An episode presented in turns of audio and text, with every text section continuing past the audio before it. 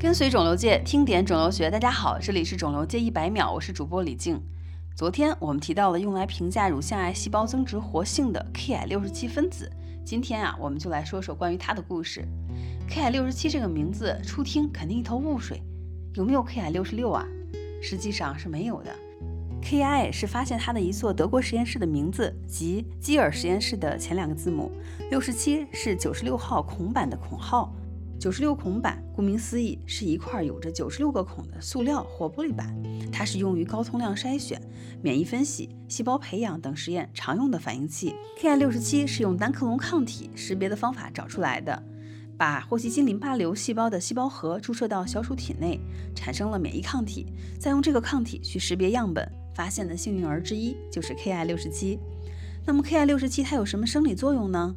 经研究发现，Ki-67 是一种与细胞周期相关的核心蛋白，它可以在细胞周期中的所有有丝分裂阶段的细胞核中被检测到，但是在 G0 期，也就是静止期的细胞核中它并不表达，所以 Ki-67 常被用作为判断细胞增殖活性的标志。